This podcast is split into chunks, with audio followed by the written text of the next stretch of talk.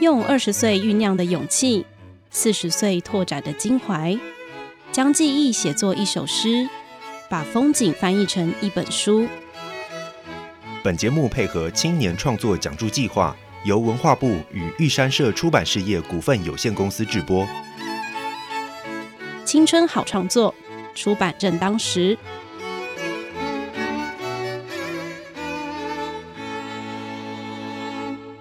大家好，欢迎收听《青春好创作出版正当时》的节目，我是玉山社的行销企划玉纯。每年的十月份，文化部都会开放申请青年创作的讲座，提供讲座金，让青年创作者能不为生活所苦的专心写作。申请的方法可以到文化部的官网上有详细的资讯，以及青年创作出版媒合平台的脸书粉丝专业上都有相关的宣传。那今天我们节目邀请到完成青年创作补助计划的创作者吴宗泰，欢迎宗泰。Hello，呃，各位听众朋友，大家好，还有玉纯，呃，谢谢，很开心今天来跟大家一起聊聊我的创作，然后也鼓励大家，就是因为我之前把这个案子做完了，然后也学到蛮多东西，欢迎大家有兴趣的话，呃，赶快提出申请，赶快赶快，不然就等明年喽，也可以看看其他很优秀的呃作者，他们有哪些创作，我觉得都蛮棒的。哇，有宗泰在，我觉得我好放心哦。宗泰的创作叫做《艾滋疑疑》。隐形的病人报道文学计划，那这个创作事实上在一零六年的时候申请，并且完成整个创作计划，但现在把呃这个创作计划重新呃想要重新的再把它拿出来呃进行修改，事实上呃中泰有自己的因素哈，那我们今天就先欢迎呃呃中泰来到现场，那呃中泰是不是可以先跟我们大家介绍一下自己？啊，好，呃，各位听众朋友，大家好，我是宗泰，然后我有蛮多身份的，我是家里的老二，我是家里的第二个儿子，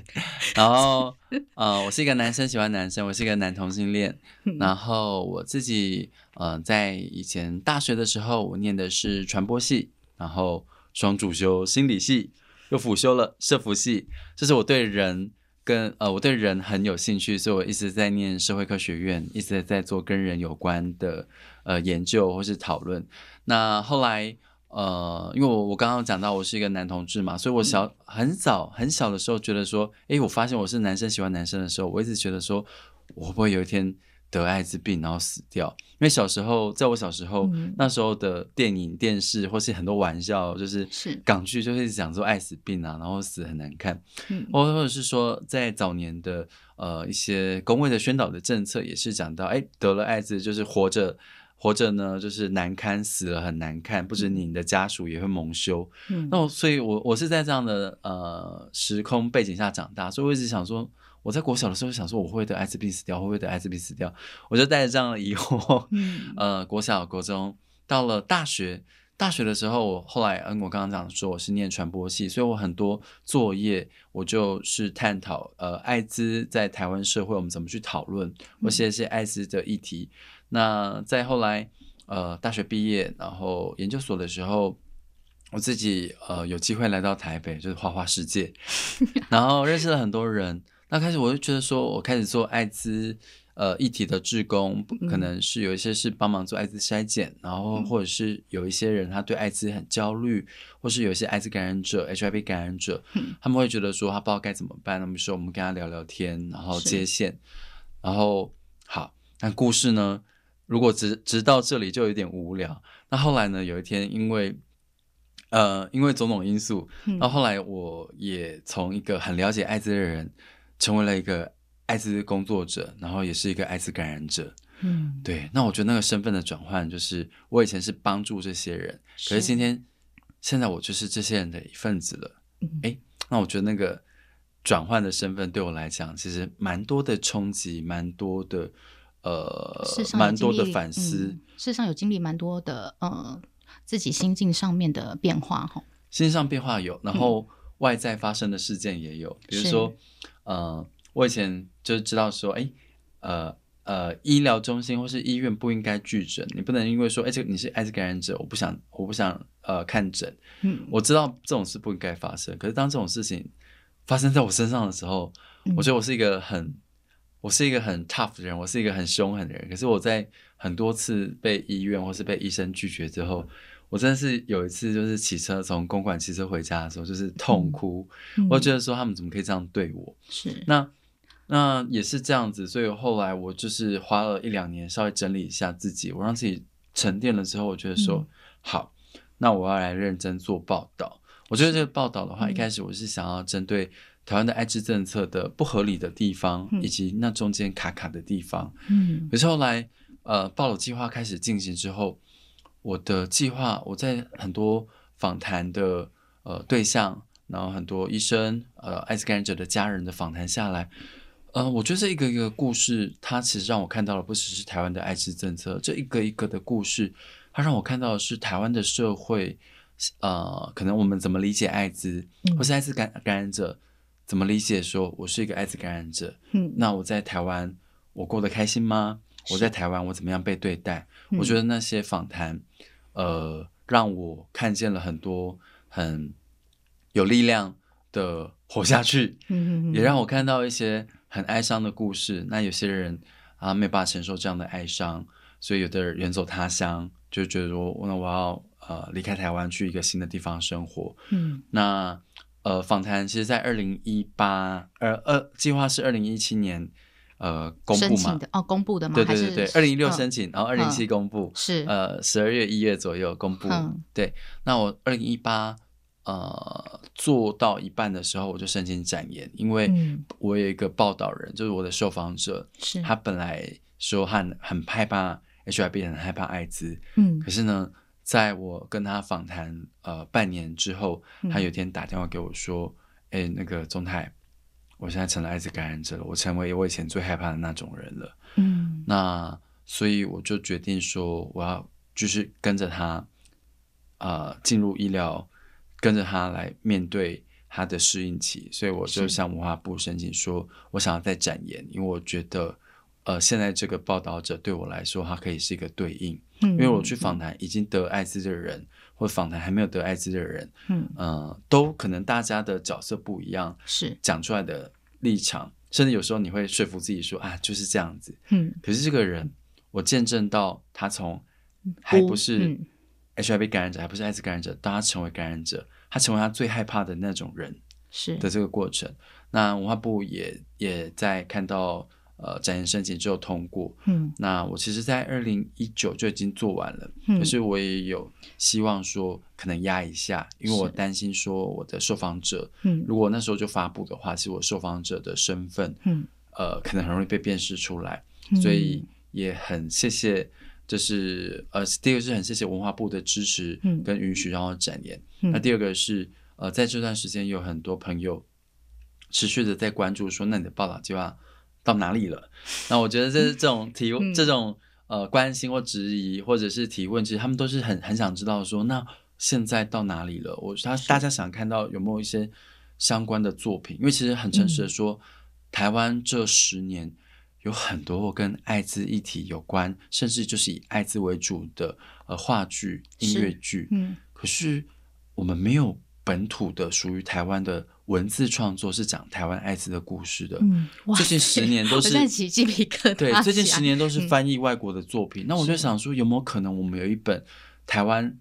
的呃报台湾人写台湾艾滋的故事，一个艾滋感染者写一个艾滋的故事，艾滋感染者的故事。所以我觉得差不多时间了。那我也经过这两年的沉淀，我觉得也是一个契机，让我可以再把呃有当时有一些部分情绪很满，嗯可是我觉得要再调整一下，嗯因为对很多可能对艾滋比较诶好奇，或是说他不了解的呃呃的读者或是是听众朋友来讲，他可能会不懂说那个你的挣扎是什么，嗯。所以很感谢就是有这段呃沉淀期，所以让我可以再去整理一下。嗯。那还有一件事情是，刚好这两年整个世界遇上 COVID nineteen，、嗯大家呃台台湾刚开始 COVID 的感染者只有零星的感染者的时候，嗯我们每天公布他们的呃行踪，我们每天就是，然后大家猜说啊，那个住在第几巷的，那就是谁谁谁。是那一方面我们很怕我们成为艾滋感呃，很怕成为 HIV 呃哎 COVID 的感染者，很怕成为新冠肺炎的感染者。是可是，一方面，呃，在经过一年，台湾现在慢慢确诊了，大家的态度改变了。嗯呃，我觉得，呃，HIV 跟 COVID 很难类比，可是是对多数的台湾人，大家有经历过那种我很怕得 COVID 得 COVID 的人都把它隔离起来，到后来，哎，我们台湾越来越多人，现在有将近百分之三十的人都确诊过了。是因为那个恐惧感是嗯事实上、呃。恐惧感是可以类比的，但呃，状态是呃，可能就是呃，病原跟那个东西传染的东西是不一样的媒介跟那个呃病原这样子。那呃，刚刚我刚刚听的那个如痴如醉，那个宗泰真的是非常非常能言善道，以及就是很仔细的跟我们大家分享自己以及呃怎么去进行这个青年创作计划的整个历程哈。那呃，作品《艾滋疑疑隐形的病人》。哼，这个作品啊，事实上，呃，你在呃计划的内容，事实上有说到你自己访了，应该计划是要访了二十二位的感染者，然后八个管师，然后四位呃社工等等等等等，然后是不是可以先跟我们分享一下，就是呃，你除了呃可能这一部作品的。内容大纲之外，还有它的主题跟形，呃，它的呃，刚刚主题事实上我觉得蛮明显的是，呃，有关于艾滋的整个呃主要的议题。那它的形式是不是可以再跟我们大家多做解释？好，呃，我的计划是爱之拾遗，就是把东西捡起来，那嗯东西弄丢了，我们把它捡起来。是那我觉得这个计划就是说，我们对艾滋就是最后就是只剩下害怕、讨厌、不喜欢。嗯可是到底我们怎么演变成害怕、讨厌、不喜欢的？我想去回回溯，我想去捡起来，那中间发生什么事？为什么会我们会很害怕这个病，或者我们害害怕呃这些病的人？嗯那呃一开始我我的计划只有想法 感染者，可是我后来发现说，HIV 感染者的故事就很，呃，感染者是要共构的，就是嗯。他跟谁发生关系，或是他跟这个工作人员发生发生关系的关话系，嗯。对，那我觉得这个会是比较比较呃比较比较比较需要对照或对话出来的，是。对，所以我后来访了医护人员，我想知道嗯。他们怎么看待感染者。我也访了这些需要，呃，我也访了这些不同的人，是，因为然后这些东西的话，我后来想，如果作为调查报道会很无聊，所以我后来把它改写成故事。啊，就是这一年多，我又把它改写成故事。是我想把它融合在一起，这对样，就是这些人变成他们不是各自对话，他们嗯是一起的，或是他们会讲他们不同的故事。嗯我以前觉得，呃，其实又老实说，我以前觉得医护人员对艾滋感染者很不友善，医医呃医护人员都是坏人，他们就是不友善，他们就是呃歧视。嗯然后后来访了医护人员之后，或是是访了、呃、这些医疗工作者之后，听到不同的故事，嗯比如说有一个护呃有一次我陪诊的时候，嗯有一个护理师他就说：“你们这一床是 HIV，我不换。”嗯然后我就说：“哎，小姐，这是这是就是你的工作啊，你就是要换啊，嗯你怎么可以不做呢嗯？”他他后来就是哭出来。我想说，你干嘛哭？我没有骂你，我只是跟你讲。他说我真的很怕感染。然后我就后来想说，好，那我把他叫到旁边去。嗯我说怎么了？他就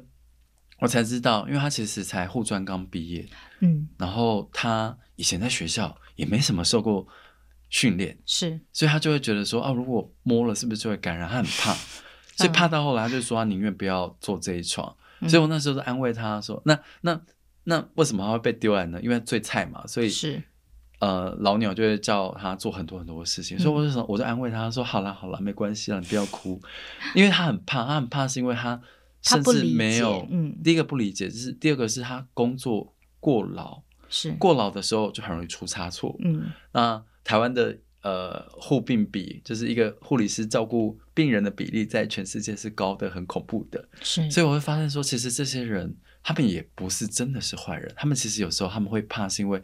他们也是在台湾这个社会结构里面，他们有时候也是某个受害者。嗯我如果就觉得说你们就是坏人，你们就是加害者，这样太快太简单了。嗯他们有时候也是受害者，是，他们有时候可能呃，也许教育不足，也许是其实过劳。嗯那我觉得这东西就不是只有说，呃，医护人员要对艾滋感染者好一点，嗯这东西也许是我们也会希望说，那台湾的医护环境能不能好一点，这样医护人员才会对感染者或者是对各式各样奇奇怪怪的病人好一点。嗯那我觉得我后来就会觉得说，HIV 或者艾滋是一个照妖镜，是它让我们看到，其实台湾呃很多议题，或者是至少在医疗场域很多议题，它一直都在，嗯是 HIV 把这个议题给凸显出来。嗯，中泰就是结合了非常多的呃观点，然后设身处地的在呃去串联整个写作的计划，比方说包含感染者，然后没有呃未被感染者，然后还有那个护理师、社工、医师等，那是不是有呃可以跟我们分享一下，就是其中一篇故事的内容？现在也跟二零一六、二零一七我写报道的时候不一样，因为这、嗯这一两年台湾的政策也有调整，所以呃蛮值得开心的事情是 HIV 感染者他吃的药不再像是以前一次要吃很多颗药，他可能一天只要吃一颗药就好了。嗯我觉得跟以前要一直吞药吞到快疯掉，又是不同的经验。是我的受访者有一个是，呃，他他就跟我们说，他每次要吞的药、嗯一天要吃六七颗，然后是跟五十元铜板差不多的大的药。哇，嗯，对，然后他就跟我说，他吃药就吃饱了。嗯，那我呃有一个有一个经有一个访谈是，他一开始得 HIV 的时候，那时候的呃政策比较比较，你要说荒谬也好，还是说其实政府也是都是要省钱，因为嗯。这个医疗预算都是人民的钱，所以当时的国家政策是这样子的：你吃这个药呢，一开始你要从最烂最便宜的药开始吃嗯。啊，如果哈你有副作用，好，那我们再换好一点点的药。啊，再有副作用、嗯。真的不行啊，真的不行哦，好啦，再给你好一点点的药，所以所有的病人、嗯一开始都要先从呃最便宜啊最普遍嗯。的药开始试，然后试了，然后吃了一个多月、两个多月，不行，你副作用很严重，你上吐下泻，嗯。你黄疸，你肝功能失调，好，这时候我们就可以啊、就是医生就可以写申请，再来申请第二种药，就是要一个一个。嗯真的是早期的政策是，嗯我觉得呃，我就觉得很荒谬，然后大家都是在那个过程中就是被药弄得不成人样，是那我有一个报道者，他就是吃药吃到后来，他就一直吐，然后呃到后来，然后整个黄疸，就是脸都变黄了。嗯那大家都跟他说，那你要不要赶快跟医生说换药？他就觉得说、嗯不行啊，如果如果现在换药的话，就是会不会要重新开始适应新的药？嗯。那到后来他真的不行了，就是因为他上吐下泻，而且药物的副作用反应太严重，是。他礼拜一要回诊，呃，他礼拜一要回诊，那可是礼拜天他在吃药的时候，吃到后来他药都吞不下去，因为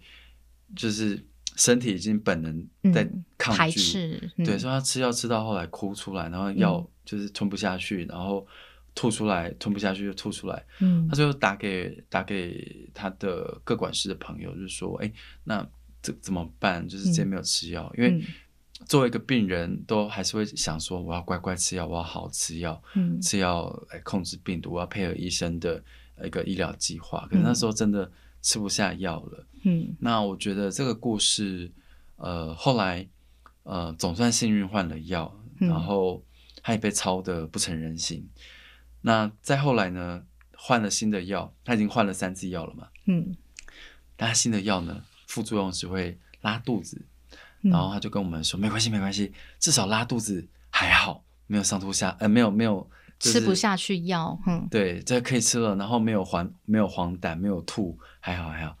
他就这样子活生生在吃这个呃副作用是拉肚子的药，在吃了两年。嗯然后我们就这这段时间，我们一直跟他说，你要不要换药？你要不要再跟医生说你换药？嗯那因为以前台湾的药物政策是，如果呃就是要这就是你要先吃这个不行才能换别的嘛。嗯那还有一个事情是，其实呃我们对糖尿病认识一两百年了，我们对心脏病认识一两百年了，所以这些这些病的药物其实都已经很多元，而且很多样，而且避开很多副作用了。嗯可是其实我们认识 HIV 还不到四十年，嗯所以 HIV 的药物很少。是，所以老实说，你这个药不能吃的话，那你在人生，你的在世界上就少一种药了，你就剩下 其他的药物。嗯嗯嗯所以你每次有一个药不能吃，就代表你的选择就更少了。嗯所以最后最后最后，他很怕说，那如果我这个药现在放弃了，我报废了，我以后嗯就再也不能吃相关的药物了。嗯所以我觉得那个过程，我看到一个很努力想要配合医生的一个病人，是他在就是里面肉体的痛苦，嗯。然后心灵的痛苦，嗯。我吃不下了，可是我还是要告诉自己，我要当好病人。嗯。然后这中间我看到陪伴他的人嗯。很急，或是很难过，可是是大家也只能陪着他。嗯。那呃，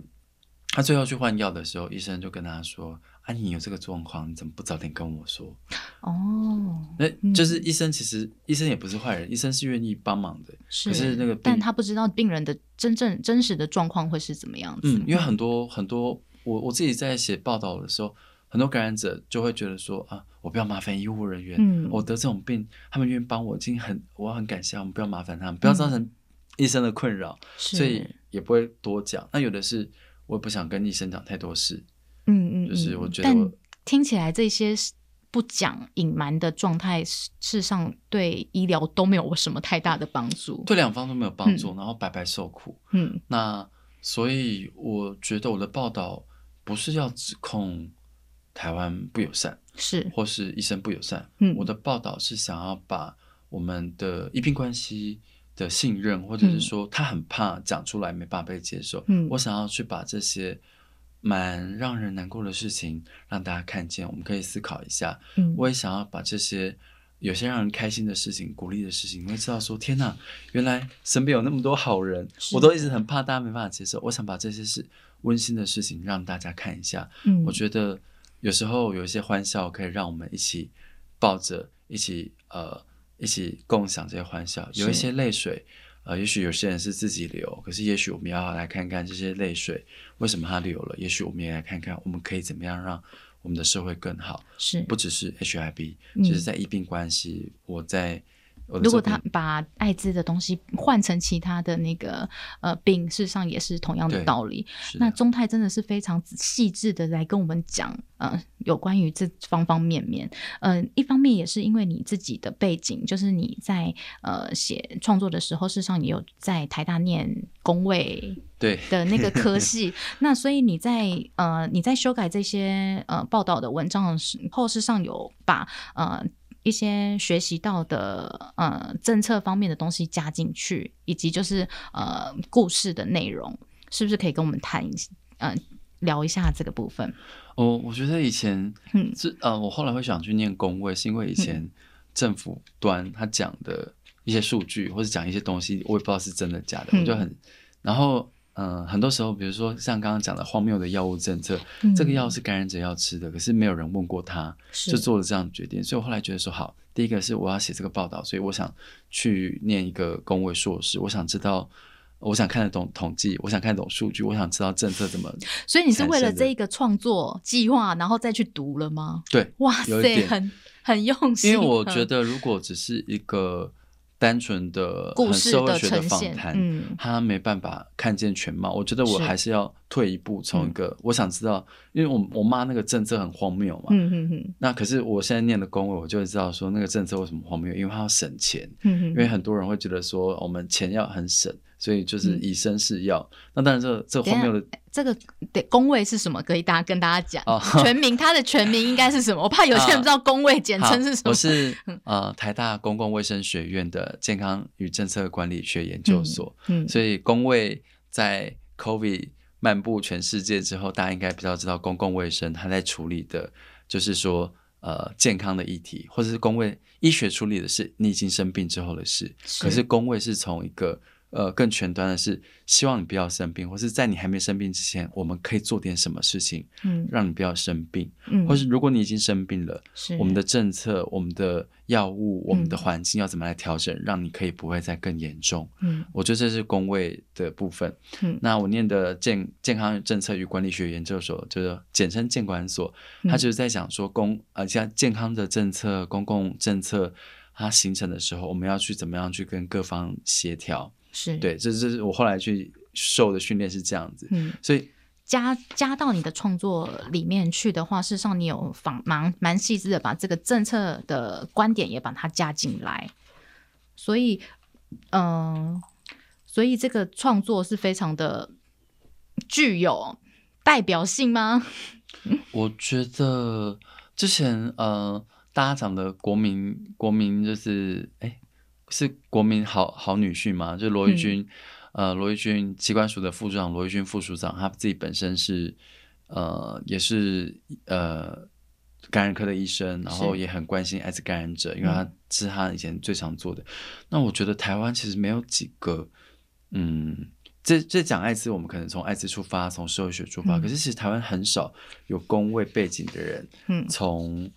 这样子从政策的角度或者从感染者的角度来嗯。讲艾滋，所以我觉得我的加了工位这个学门或者这个学科的训练之后，嗯。我再重新去检视我的受访者他们讲的话，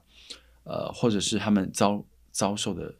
处处境之后，我有时候就会认真想这个部分，好，这个部分就是你遇到一个坏人，嗯。就是那个医生就是坏，他就是一个坏人。这部分我就会想说，不是，这部分是因为这个医院他这样子。那比如说某间医院为了省钱，就是我刚刚说，其实艾滋的 HIV 的药大概很少种嘛。嗯，那某间医院呢，某个医学中心为了省钱，他就只买两种。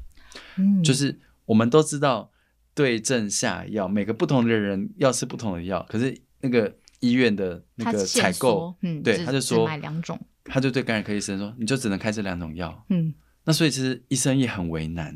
嗯嗯，那我觉得这个过程就会发现说，哎，对，是我我很谢谢，就是公共卫生或是健康政策这样的训练，让我看到说，哎，这不是单一医生是坏人，他不给你开多一点药，开好一点药，开嗯适合你的药。嗯这东西就是医院层级。那医院为什么会这样子？是医院就跟你说，哦因为健保费就是很贵啊，现在 看，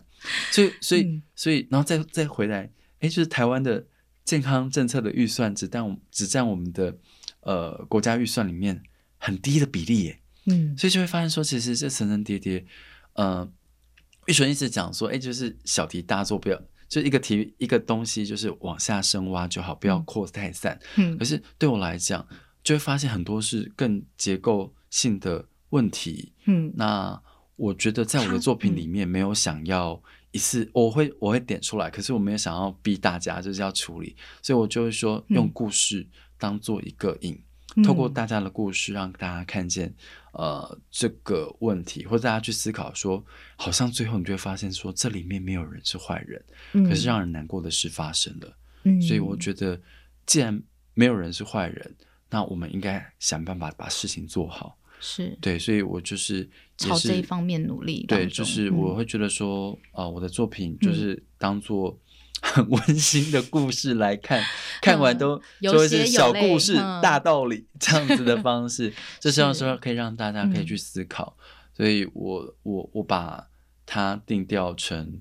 它是一嗯个、呃大概国中生嗯。就可以很容易阅读的一本轻松的故事，是，但是它带的议题，我觉得说其实到大学生，嗯他的课堂上都可以讨论的。是，我觉得不只是大学生，甚至是呃给呃社会人士，或是有关于呃可能甚至是年长者都可以进行去阅读。呃，如果如果是有讲，因为事实上里面还有讲到一些医病关系，我觉得事实上可以在呃可以。可事实上，呃，它扩散的层面会更更广。那今天的节目非常感谢宗泰来跟我们解说自己的创作的作品以及艾滋艾滋的方方面面的整个议题。那我们节目就是到了尾声，就是。